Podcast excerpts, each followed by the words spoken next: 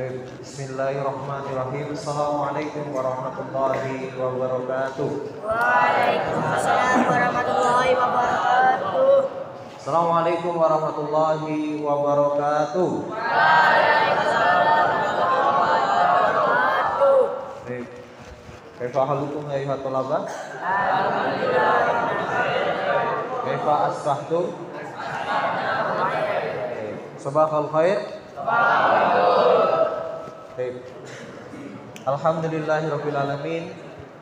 Innal hamdalillahi nahmaduhu wa nasta'inu wa na'udzu billahi min shururi anfusina wa min sayyiati a'malina may yahdihillahu fala mudhillalah wa may yudhlilhu fala hadiyalah. Asyhadu an la ilaha illallah wa asyhadu anna Muhammadan abduhu wa rasuluh. Amma ba'du. A'udzu billahi minasyaitonir rajim. Bismillahirrahmanirrahim. Alhamdulillahi rabbil alamin. Arrahmanir rahim. Maliki yaumiddin. Iyyaka na'budu wa iyyaka nasta'in. Ihdinas siratal mustaqim. Siratal ladzina an'amta 'alaihim ghairil maghdubi 'alaihim waladdallin. Amin. Sallallahu alaihi Alhamdulillah alamin. Insyaallah di setiap Senin ya, Senin pagi dan Kamis ya kita akan melaksanakan sedikit kajian pagi. Kalau di hari Senin insya Allah Ustadz yang mengisi ya kita akan belajar tentang akhlak.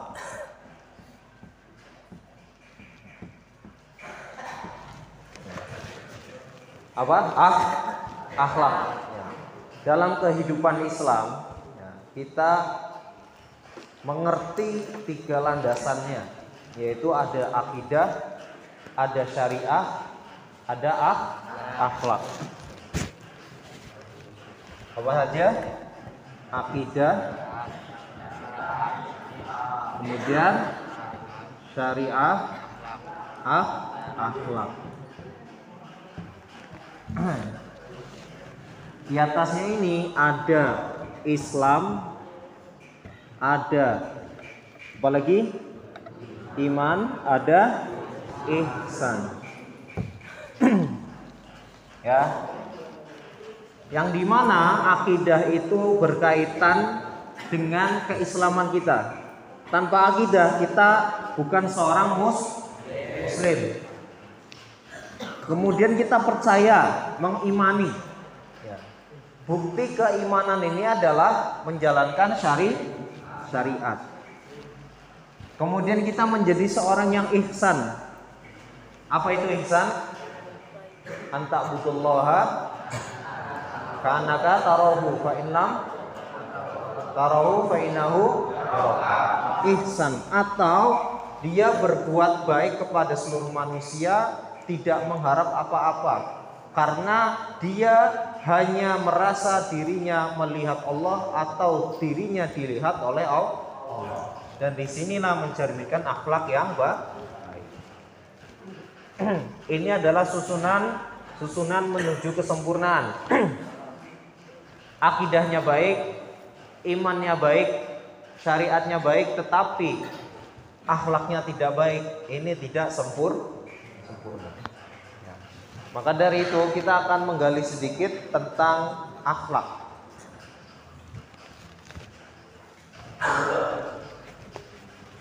Nabda fikirati al-basmalah.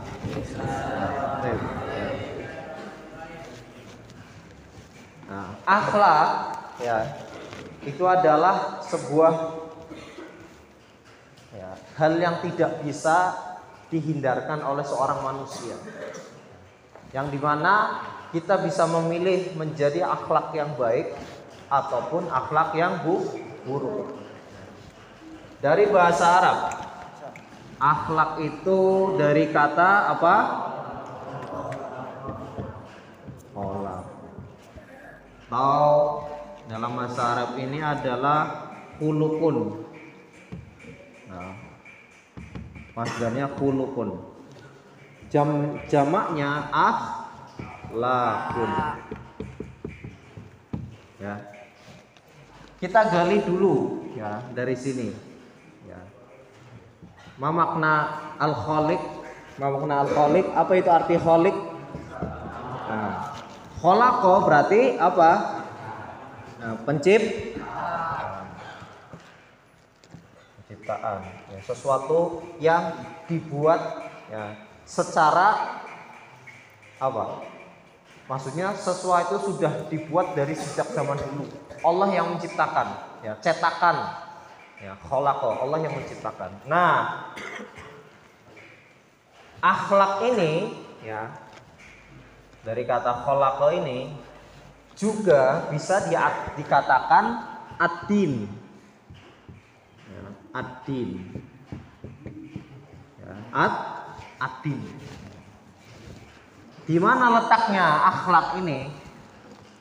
Di mana ah- letaknya akhlak ini letaknya adalah antum ingat di dalam diri kita itu ada segumpal darah. Kalau gumpalannya itu baik, maka seluruh dirinya akan baik. Kalau itu jelek, seluruhnya je jelek. Antum ingat lagunya Agim yang tentang apa?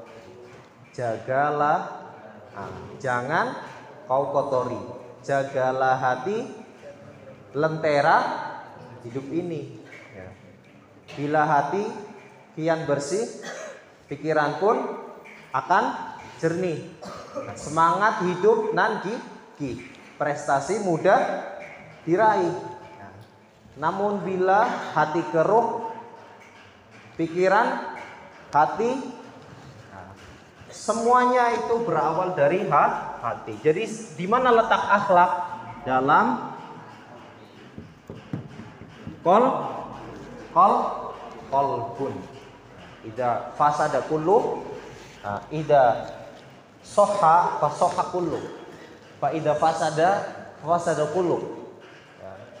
Dan itu terletak bahwa kol kolbun. Nah, seperti itu. Jadi akhlaknya itu tempatnya di mana di, ha, di hati. Ya.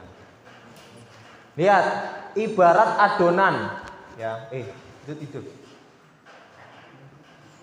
Berdiri. Berdiri. Berdiri.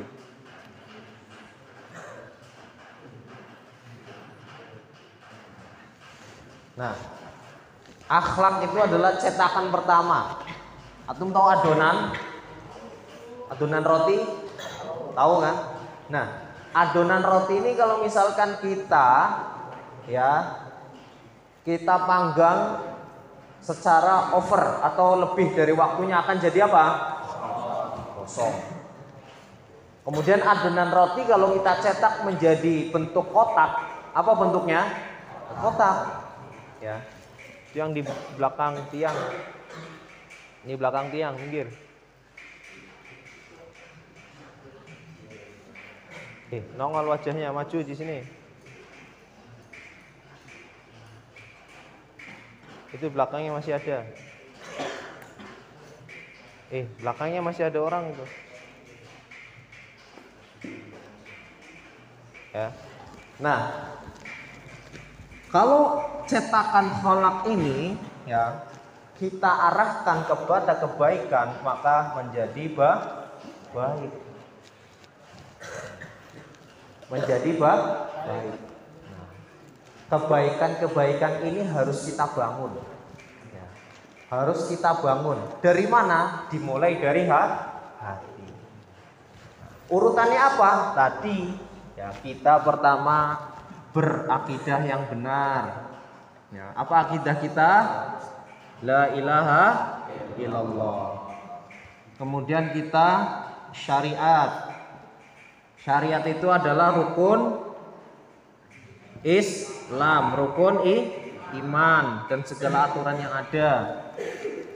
Akhlak yaitu muamalah kita dengan Allah, dengan diri sendiri, dengan orang lain dan dengan ah, ah alam akhlak ini pertama kepada Allah, yang kedua per- kepada diri sendiri, yang ketiga kepada orang lain. Orang lain itu bisa keluarga, masyarakat, teman, dan lain-lain. Kemudian kepada alam ini. Ya, harus dibangun dengan apa? Kebaik, kebaikan. Nah, selain dari itu, ya, akhlak itu tadi Ustadz mengatakan bermakna adin. Ya, akhlak berasal dari bahasa Arab, ya, khuluk yang berbentuk jamak. Ya. Berarti yang berarti agama atau kebiasaan atau tabiat. Ya. Tabiat itu berarti dari sononya. Ya, ya memang orang yang seperti itu adalah tabi tabiat. Tetapi tabiat ini bisa berubah. Ya, bisa beru, berubah. Ya. Inna hada illa khuluqul awwalin. Agama ini ya, inna hada in hada illa khuluqul awwalin.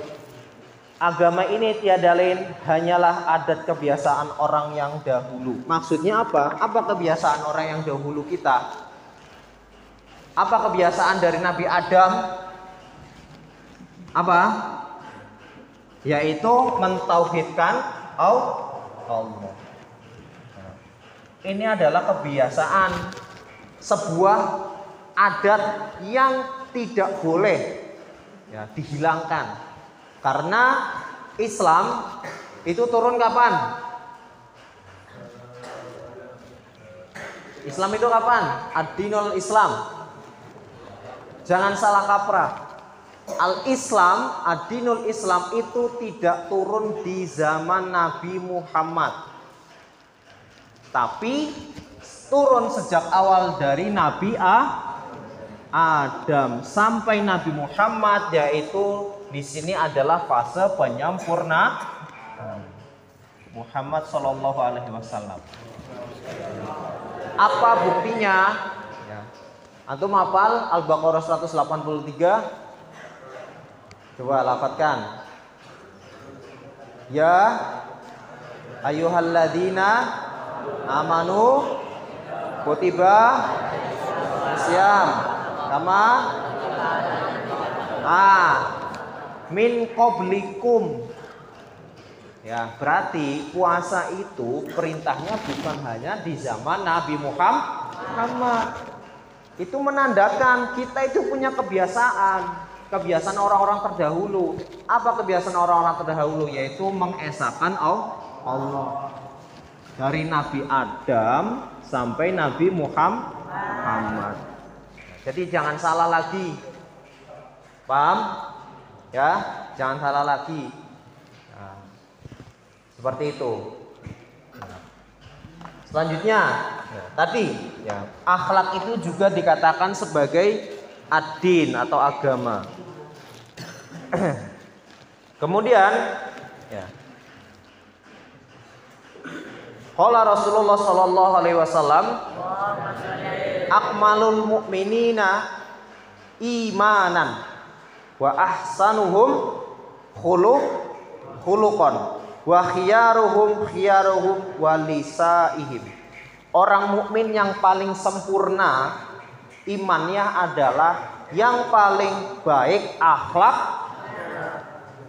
jadi kurang sempurna kalau akhlak kita usikum wa iya ya masih kurang berarti iman kita masih kurang dan orang yang paling baik di antara mereka adalah yang paling baik terhadap istrinya. Ya. Maksudnya orang-orang yang terbaik itu yang mencintai ahlul kurba. Orang yang paling terde terdekat. Ya. Antum siapa yang paling dicintai setelah Allah? Orang tuh orang tua. Seperti itu. Ya. Begitupun ayah antum, siapa yang pertama paling dicintai dalam hidupnya? Ya, berarti istrinya, ibu antum. Seperti itu. Nah, selanjutnya, nah, berarti kita sudah mengerti makna-makna akhlak itu bisa dikatakan adalah ciptaan atau dikatakan kebiasaan. Kemudian tabiat dikatakan ad ad din. Ya. Akhlak ini adalah kebiasaan-kebiasaan yang orang-orang dahulu. Agama Islam ini adalah kebiasaan-kebiasaan orang dahulu. Apa maksudnya? Yaitu menyembah Allah Subhanahu wa taala. Ya. Tahu? Tauhid. Contoh apa lagi? Syariat tentang khitan. Kapan diturunkan? Di zaman Nabi siapa? Syariat khitan. Nabi Ibrahim. Kita tetap melaksanakan sampai sekarang masih Berarti ini adalah sebuah agama yang kebiasaan orang dulu. Paham ya? Bukan dikatakan kebiasaan orang dulu itu menyembah berhala dan sebagainya, bukan yang itu. Ya. Paham tuh? Islam turun dari kapan? Dari Nabi Adam sampai Nabi Muhammad. Dan Muhammad di sini adalah baru disebutkan nama Islamnya. Inna dina indallahil Islam. Seperti itu. Ya jangan salah kaprah. Ya nanti jangan-jangan antum mengatakan Nabi Musa itu yang apa? Menyebarkan agama Yahudi bukan. Jangan dikatakan Nabi Isa itu yang menyebarkan agama Nasrani bukan. Ya. Paham ya? Bukan, semuanya mereka menyampaikan risalah tau tauhid, mengesahkan Allah. Adapun yang mengatakan seperti itu itu adalah bagian dari penggelapan sejarah, diselewengkan sejarahnya. Oke, selanjutnya nah, mengerti namanya adalah penciptaan, kebiasaan, tabiat dan agama dan ingat akhlak ini adalah misi utama Nabi Muhammad diturunkan.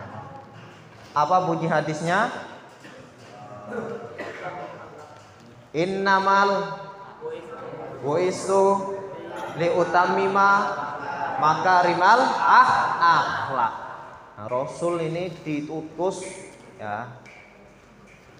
Nabi Muhammad diutus di Khotimul Nambiya itu untuk apa? Misinya apa? Menyempurnakan ah akhlak dan menjadi rahmatan lil alamin. Salah satu mukjizat ya.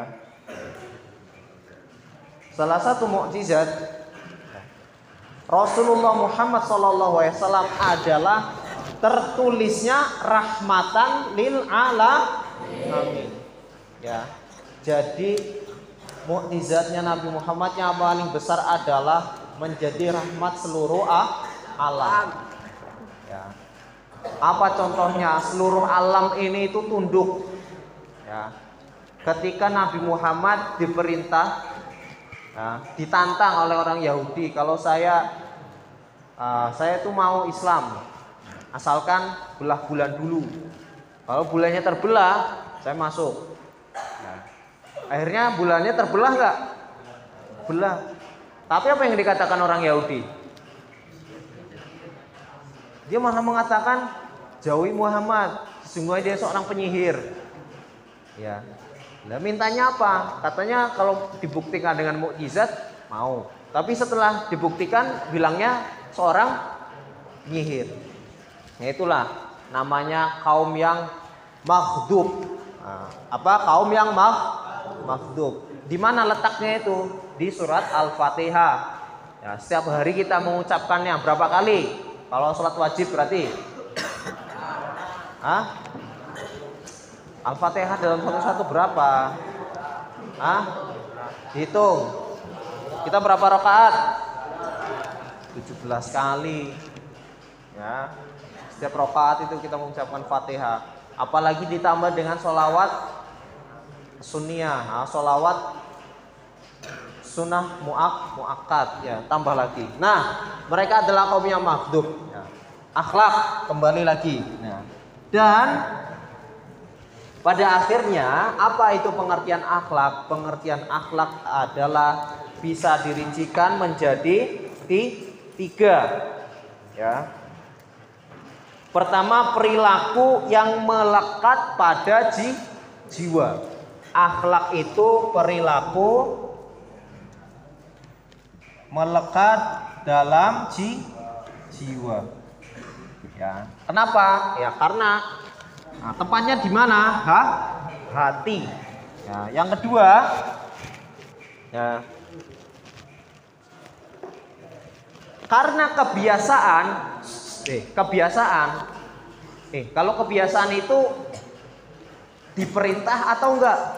Atau langsung refleks saja? Ya kan? Jadi akhlak itu ibarat antum tahu teko. Antum tahu teko? Kendi lah contoh kendi. Kendi itu kalau diisi jahe susu keluarnya itu apa jahe susu. Nggak mungkin diisi jahe susu keluarnya ang anggur. Nggak mungkin. Nggak. Mungkin juga di dalamnya itu air putih kemudian ketika ditumpah itu menjadi air keras atau bir. Nggak mungkin.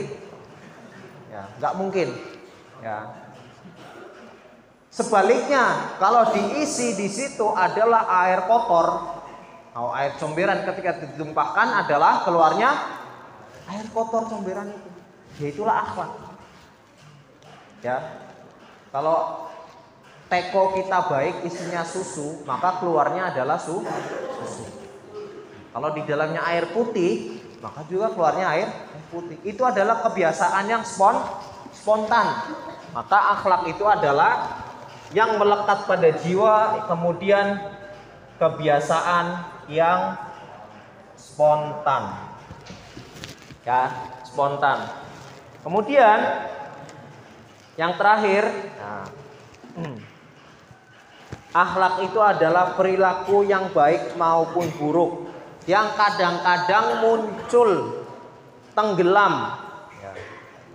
Demikianlah pula perbuatan yang dilakukan dengan secara spontan, misalnya pengaruh dari luar ataupun terpaksa melakukannya. Ya. Semuanya itu adalah berhubungan dengan ak akhlak. Jadi kalau kita akhlaknya baik, ya maka apa yang keluar dalam kita adalah bah baik. Di mana letak akhlak?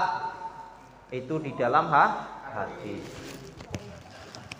Kemudian kita mengerti ini yang kedua adalah cakupan akhlak.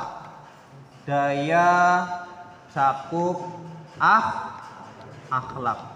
Maksudnya kita hidup ini berakhlak kepada siapa saja.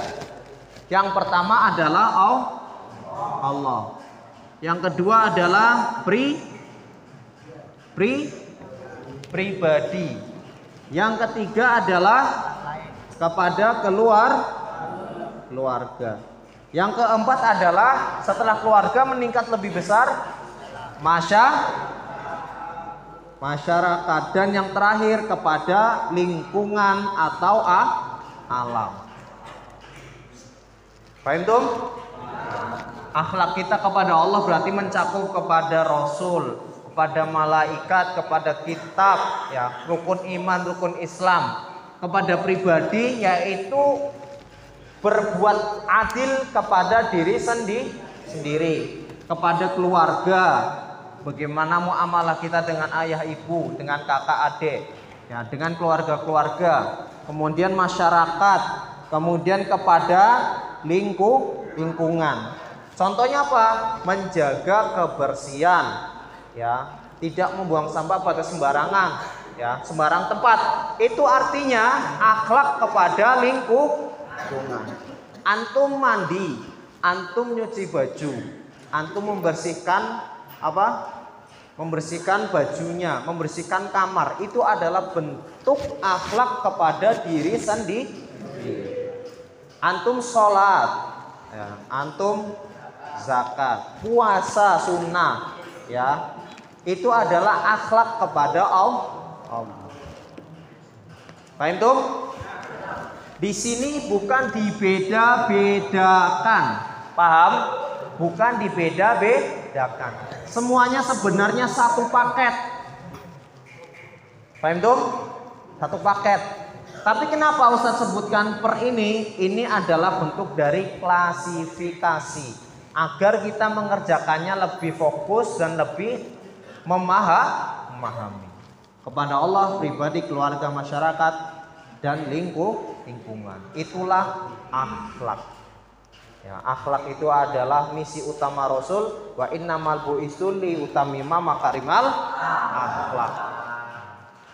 Nah, dan akhlak itu adalah kebiasaan yang terletak di dalam ha hati. Apabila hati itu baik, maka seluruhnya akan bah baik. Apabila hati itu kotor, maka semuanya akan kok kotor. Ingatlah pesan dari Al-Hakim, jagalah hati, jangan kau kotori jagalah hati lentera hidup ini. Bila hati kian bersih pikiran pun akan jernih. Semangat hidup nan gigi prestasi mudah ya. itu dari Ustaz ya. Syukron Allah timamikum itulah mengenai akhlak. Nah, daya cakup akhlak kemudian apalagi kepada Allah kepada pribadi keluarga masyarakat lingkup Fahimtum kulun? Baik, syukran ala timamikum jami'an. Manaja fi jami'i ansitatina dan semoga Allah memberikan pondok ini kebaikan-kebaikan. Dan memperbaiki segala apa yang ada di dalam pondok ini dari mulai atas sampai santri. Semoga diberikan keberkahan, diberikan kekuatan semuanya untuk menghadapi masa pandemi ini dan yang terpenting diberikan kesehatan dan imunitas yang tinggi. Tetap jaga kesehatan. Syukron. Assalamualaikum warahmatullahi wabarakatuh.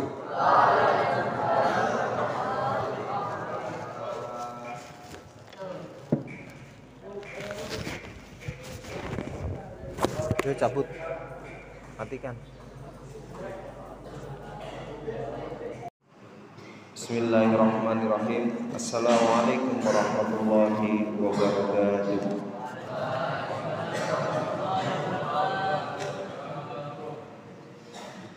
Rabbi israh li sadri wa yassir amri wa hlul 'uqdatam min lisani yafqahu qawli. Rabbi zidni ilman warzuqni fahman la haula wa la quwwata illa billah. Minasyaitonir rajim. Bismillahirrahmanirrahim. Wa ma khalaqtul jinna wal insa illa liya'budun. Allahumma shalli ala Muhammad wa ala ali Muhammad kama shallaita ala Ibrahim wa ala ali Ibrahim wa barik ala Muhammad wa ala ali Muhammad fil alamin innaka Hamidum Majid. Terima Minggu kemarin kita sudah memulai sedikit ya, mengenai mana akhlak dan cakupannya.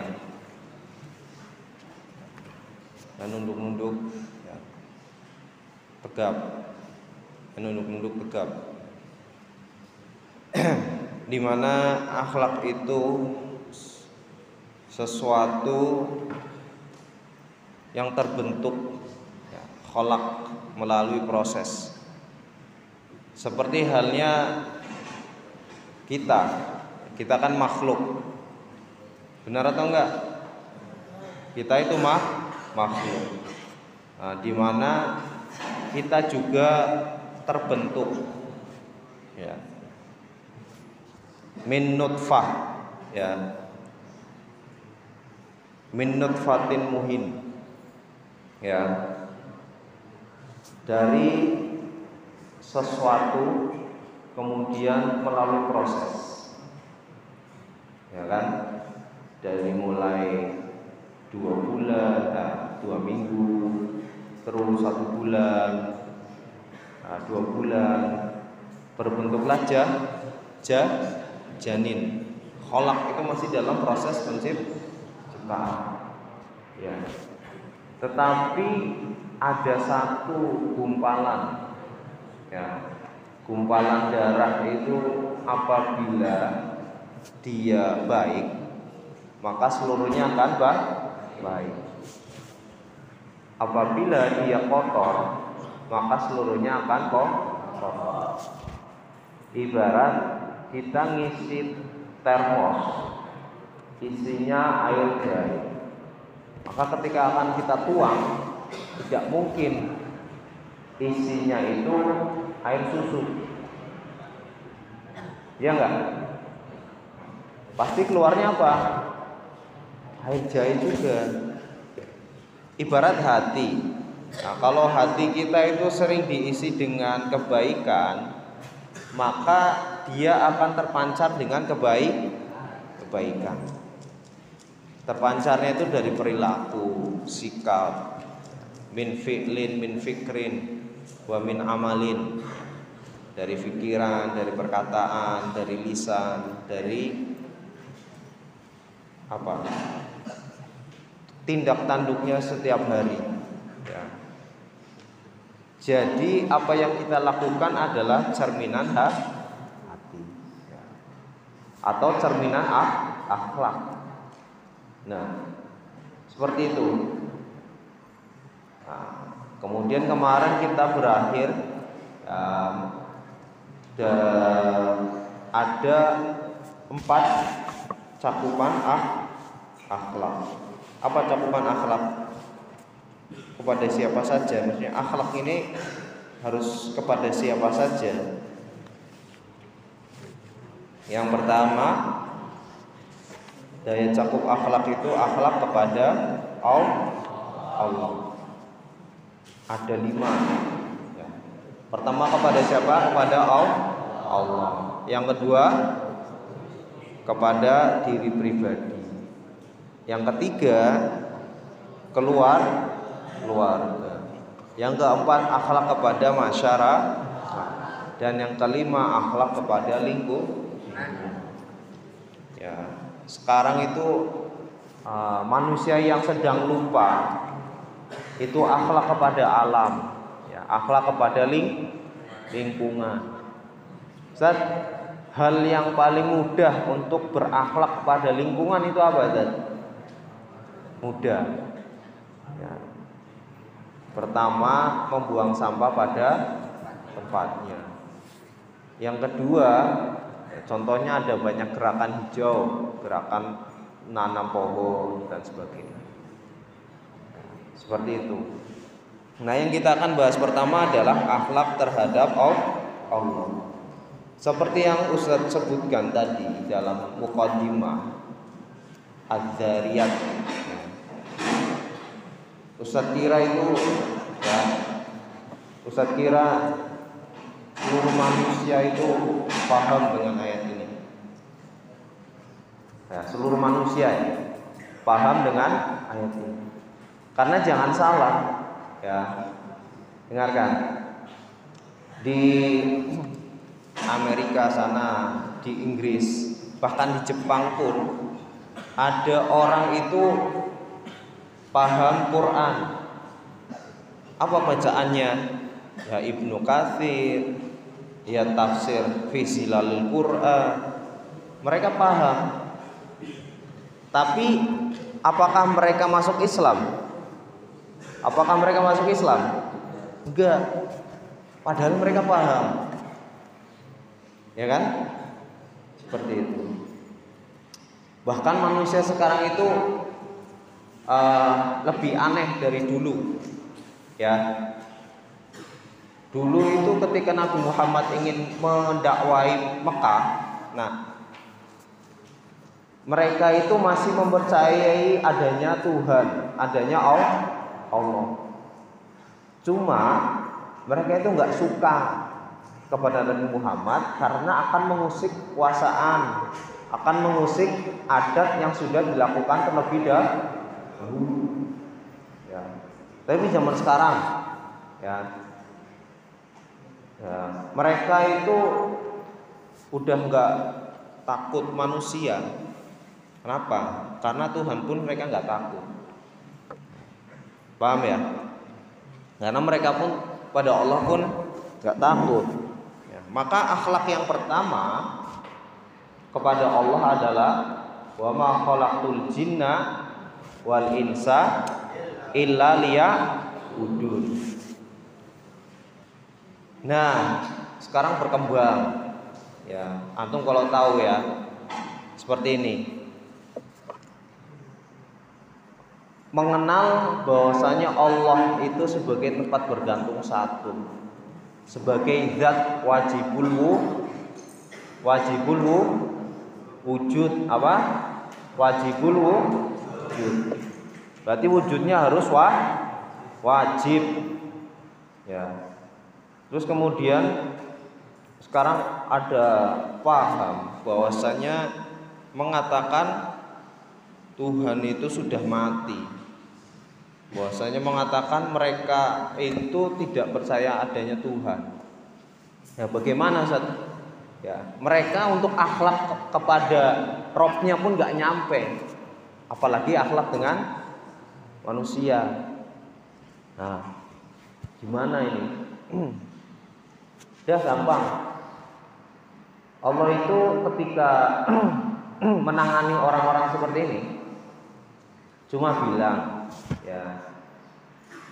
Ya udah kalau kamu memang benar-benar tidak percaya aku Allah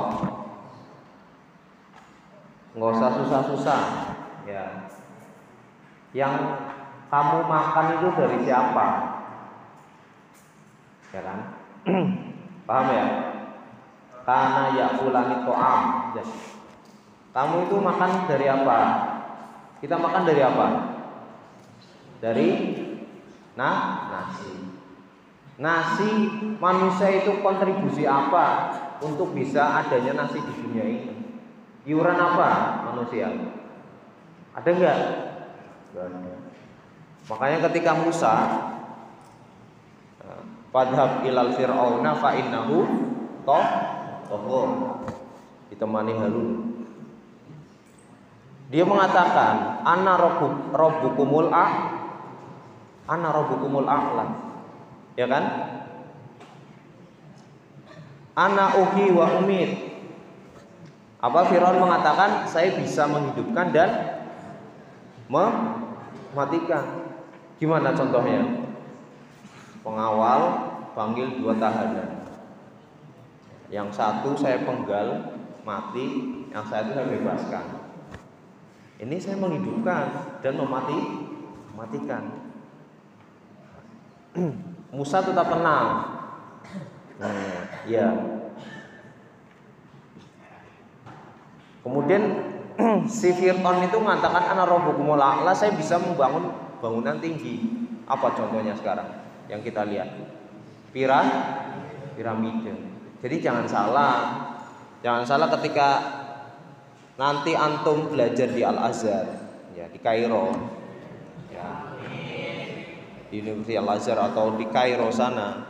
Nanti akan jalan-jalan ke Giza, kota Giza, ke namanya piramid, ya kan? Nah, piramid itu bukan kejayaan Islam, nah. Piramid itu adalah bentuk dari perlawanan Fir'aun terhadap Allah. Karena dia menyangka kalau dia buat piramid tinggi, berarti dia bisa menyamai Tuhannya Musa. Nah, kemudian Musa gampang saja. Uh, kalau misalkan Fir'aun Tuhan, kamu tuh punya bapak enggak? Nah, Fir'aun kamu tuh punya bapak enggak? Saya punya. Gimana Tuhan kok punya bapak? Pertama, bingung. Nah berarti kalau misalnya kamu Tuhan Keluarga kamu sebelum kamu lahir itu apa? Ya, tidak bertuhan gitu Nah di situ bingung udah Logikanya itu udah mentok Nah sekelas Fir'aun saja Ya sekelas Fir'aun saja itu masih mentok dengan perdebatan itu. Akhirnya apa?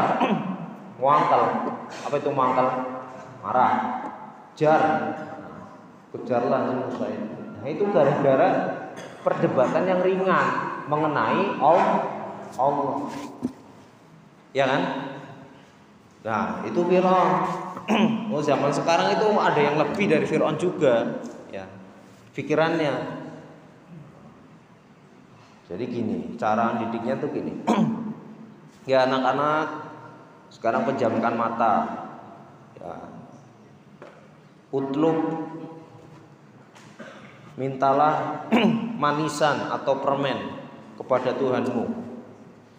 Terus mereka anak-anak itu mau bilang minta apa? Minta permen.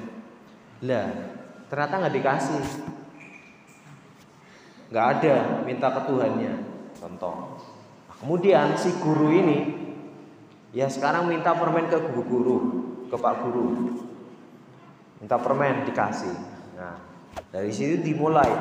Jadi Tuhan ada nggak ada nggak kalau misalkan dalam suasana kayak gitu? Mereka anak kecil mengatakan nggak ada. Mereka lebih percaya kepada adanya guru. Itu percaya, itu yang pertama. Jadi mendoktrin bahwasanya meniadakan Tuhan itu bahaya. Meniadakan Allah, ya kan? Gampang saja. Kalau misalkan orang masih protes, bilang Dah, kalau misalkan kamu nggak percaya aku sebagai Allah Tuhan, ya silahkan. Bisa nggak buat langit dan bumi? Kira-kira kalau orang ditanya gitu, jawabnya apa? Kamu bisa nggak buat langit dan bumi? Mereka pasti men mentok logikanya, udah nggak bisa lagi kan? Nah, kalau masih belum percaya juga, bilang saja, ya kalau kamu memang masih belum percaya bahwasanya aku Tuhan, terus aku ngasih pertanyaan, kamu bisa buat langit bumi atau tidak? Dia masih berdebat dengan yang lain dan dia menjawab masih belum percaya. Udah Allah bilang, ya ya sudah nggak apa-apa. Ya, sekarang kamu mengaku Tuhan, sekarang. Tapi saya mau nanya, kamu itu kontribusi apa dalam membangun, menciptakan langit dan bumi? Apa dia nyumbang semen, apa nyumbang sapa, atau nyumbang batu? Kira-kira itu nyampe lagi nggak? Nggak bisa juga, iya kan? Kita mau apa? Berarti zaman sekarang itu zaman yang benar-benar edan. Ya orang Allah itu benar-benar ada, wajib wujud, wa ma khalaqul jinna wal insa illa liya'budun, hanya untuk beribadah masih tidak mau. Bahkan masih tidak percaya. Nah, seperti itu. Masih ada yang protes lagi. masih belum percaya. Ini nah, antum tahu roti? Tahu roti enggak? Nah, roti itu di dunia ini tiba-tiba ada ketika antum lahir kemudian roti bulat seperti ini atau ada sesuatu sebelumnya? Ada kan? Ada apa? Tepung, ya enggak? Ada gula, ada airnya, ada menteganya, ada telurnya, campur jadi satu. Jadilah telur. Iya kan? Jadi alam ini itu tidak mungkin ada kecuali ada yang menciptakan. Iya enggak? Tidak mungkin yang namanya roti itu tiba-tiba ada gelotak nggak mungkin. Pasti melalui proses. Proses ini ada yang membuang ya nggak mungkin alam ini itu tanpa ada yang mencipta ciptakan. Masih ada yang protes lagi? Ya udah kalau misalnya kamu masih belum percaya sekarang buatkan kitab yang serupa dengan kitabku Al-Quran. Ya. ya sekalian silahkan panggil seluruh syu'ara panggil seluruh syair. Minta bantuan silahkan. Pasti nggak mungkin mampu juga. Seperti itu. Jadi untuk mengenal Allah itu sangat mu sangat mu mudah. Mengenal Allah itu sangat mu mudah. Tidak susah kita sebagai orang mukmin melihat Allah itu dengan ainul ya yakin. Apa ainul ya? Yakin. Dengan mata batin, dengan mata keyakin, keyakinan. Kalau nantang Ustaz saya pengen pengen uh, uridu an jahrotan, saya ingin melihat secara jahroh.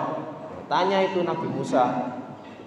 Ya, yang pernah minta ya minta ya Allah uh, ini uridu an aroka jahrotan. Ya. Baru di mana itu kejadiannya? Di mana? Si? Si? Sinai. Baru belum turun saja udah pingsan. Sangen lihat apa alam itu nggak kuat untuk menerima kehadiran Allah. Nah, seperti itu. Jadi akhlak pertama adalah kita mengenal Allah dan kita mengerti diciptakan untuk apa. Wa ma khalaqtul jinna wal insa illa liya'budun. Itu yang pertama. ya. Nah, ketika kita mempercayai Allah maka merasuk dalam diri kita apa? Keiman, keimanan. Nah, ketika kita beriman kepada Allah itu satu paket. Ya. Ya syahadat, kemudian sholat, kemudian zakat, kemudian puasa, kemudian haji, kemudian bertawakal, berihsan kepada Allah, berhusnuzon kepada Allah, bertakwa kepada Allah, ya, tidak berbuat syirik, ya, menegakkan tauhid, bertawakal kepada Allah. Nah, bersyukur atas nikmat nikmatnya. Ya, kemudian memikirkan tentang ciptaannya, maksudnya itu berpikir. Karena Allah sering menyindir manusia dengan kata-kata apa? Afala tak kilun afala tadab berun afala tatafak harun. Itu nyindir. Maksudnya apa? Oke manusia aku ini sudah ngasih kamu akal. Mbok ditenggung mbok mikir. Ya. Afala takilun afala tafakarun afala tatafakarun kalau sudah saya kasih itu ya ya sudah. Nah jadi bukti cinta Allah itu sehari-hari yang sangat mudah. Itu ketika kita makan. Apa? Ketika ma makan. Contohnya gini. Saya nanya, Allah itu butuh sholat kita atau tidak? Allah itu kalau sedunia ini menjadi orang kafir misalkan nggak beribadah kepada Allah, kira-kira menurunkan derajat Allah atau tidak? Tidak. Allah tidak butuh manusia. Ya. Yang butuh siapa? Nah, gini nah. Ini sebuah tadabur. Allah tidak butuh manusia. Allah tidak butuh ibadah. Tetapi Allah tidak butuh manusia, meskipun Allah tidak butuh manusia, tetapi Allah selalu memberikan makan makanan. Coba bayangkan, ya, bayangkan. Kalau Ustaz majikan, ya, kemudian punya pembantu, ya, terus Ustaz ngasih makan, itu wajar nggak? Wajar nggak? Kenapa? Karena dia sudah membantu sebagian kehidupan Ustaz. Artinya Ustadz mempunyai kebutuhan kepada pembantu ini, ya enggak? Tapi Allah itu enggak butuh kita. Allah itu enggak butuh sholat kita. Allah itu enggak butuh tahajud kita. Allah itu enggak butuh baca Quran kita. Tetapi masih memberikan rezeki, masih memberikan ma makan. Fahim kulun? Maka Orang-orang soleh itu ketika makan dia bersikir. Nah, ya Allah, aku ini tidak dibutuhkan engkau. Tetapi engkau selalu memberikan apa yang aku butuh. Bukan. Paham ya? Coba, Allah itu butuh ibadah kita nggak? Nggak butuh. Tapi setiap hari kita menghirup oksigen, ya nggak? Seperti itu. Ya itulah akhlak cakupan pertama yaitu kepada Allah. Apa yang melandasi wa makhlaqtul jinna wal insa illa liya'budun. Dari ibadah ini maka satu paket dengan apa? Syahadat, sholat, zakat, puasa, haji, tawakal, takwa, mencintai Allah, ya. kemudian memikirkan tentangnya, mendirikan sholat dan sebagainya. Di situlah wa ma khalaqul jinna wal insa illa liya'budun. Untuk mengenal Allah itu sangat mudah. Ya. Kita itu tidak dibutuhkan Allah, tetapi Allah selalu memberikan apa yang kita butuhkan. Nah, seperti itu. Nah, tatimu bikiraati alhamdulillah. Wa kafaratul majlis. Subhanakallahumma wa bihamdika asyhadu an la ilaha illa anta astaghfiruka wa atubu ilaik. Baik. Ya.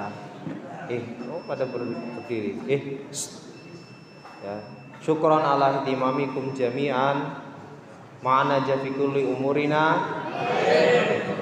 ya. semoga Allah memberikan kesehatan semoga Allah memberikan kesehatan menguatkan iman menguatkan imun menguatkan daya tahan tubuh kita